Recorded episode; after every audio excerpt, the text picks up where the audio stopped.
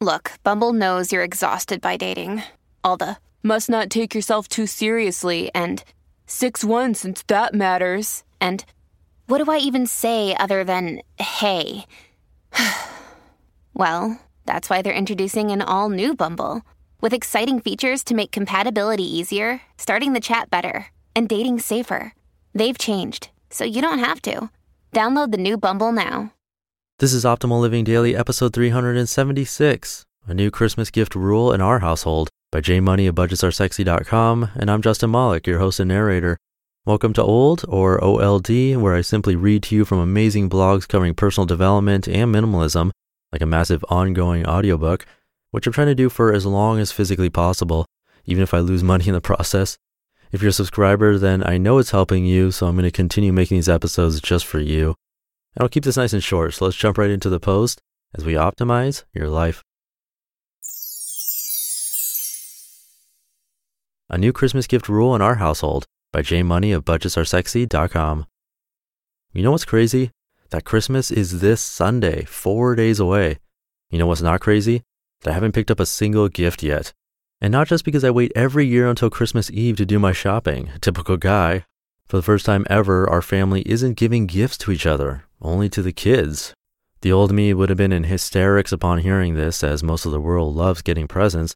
But J Money 2.0 rears its head again and is more than overjoyed to hear such changes in the works, mainly since it means number one, less things to buy, number two, less things to worry about after buying. I hate giving people things I can tell they hate when they fake smile back.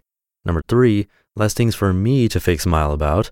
Number four, less things to occupy my home since I don't need anything. Yeah, minimalism. Number five, less things to occupy someone else's home. Yeah, helping others with minimalism. Number six, less damage to the wallet. Number seven, and most importantly, more focus on each other. Of course, you can also give things such as experiences and homemade items, and even donate to people's favorite charities instead of handing them stuff left and right but I still prefer the best gift of all, which is simply being in the presence of loved ones versus the presence by loved ones, though I appreciate the sentiment. Oh, how's that for a play on words? Someone trademarked that. Plus, shopping for kids is much more fun than adults anyway. They love everything, even empty bottles and tissue paper. It's interesting to watch the progression over time too, and how easy it is to keep spending more year after year, whether it's in your budget or not. Check out this snapshot across the 35 Christmases I've been a part of so far. I give no one a gift, from baby to elementary school. I make everyone a gift, from elementary school to middle school. I buy everyone cheap gifts, from high school to college. I buy everyone decent gifts, early career to mid 20s. I buy everyone and their significant other a gift, mid 20s to late 20s. I buy everyone and their significant other and their kid a gift, late 20s early 30s change starts happening. I pick a name out of a hat and just buy for that sibling and every kid in the family, early 30s. I buy for kids only this year at 35. And that's just for my side of the family. My wife comes from a much larger side who went from the pick a name out of the hat route years ago and now only buys for special relationships like godchildren and Pollyannas for the kids and good old mama too. Oh, I should note that I'll be picking up something for my parents too, considering they gave me life and all. You never know who will be following the rules anyway, so better to be safe than sorry. Perhaps I should have waited until after Christmas to post this up in case it backfires on us. Anyways, that's the gift giving word in our household this year. Needless to say, it'll be kinder on both the wallet and the brain. The wife and I will only be exchanging stocking stuffers too for the third year in a row since we keep the majority of our gift giving to birthdays only since they both fall in December as well. So you can imagine the smorgasbord of gifts we used to receive and give. You just listened to the post titled A New Christmas Gift Rule in Our Household by J Money at BudgetsAreSexy.com. It's been a while since I've read from him, and he was actually taking a little break, but he's back now. Oh, and there's a little PS on this post that's worth reading. He says, P.S. I should note that I appreciate all the gifts I've gotten in my life, even though I prefer not to receive any. This stuff is always hard to do right and make sure everyone's on the same page. And at the end of the day, it's all in the name of love, anyways except for maybe having to buy your boss something, but I wouldn't want to find out what happens if you don't. So there you have it. Oh, and by the way, I did change the number of days till Christmas and the day that it falls on to match this year since this post was written in a previous year. I didn't think J Money would mind if I did that.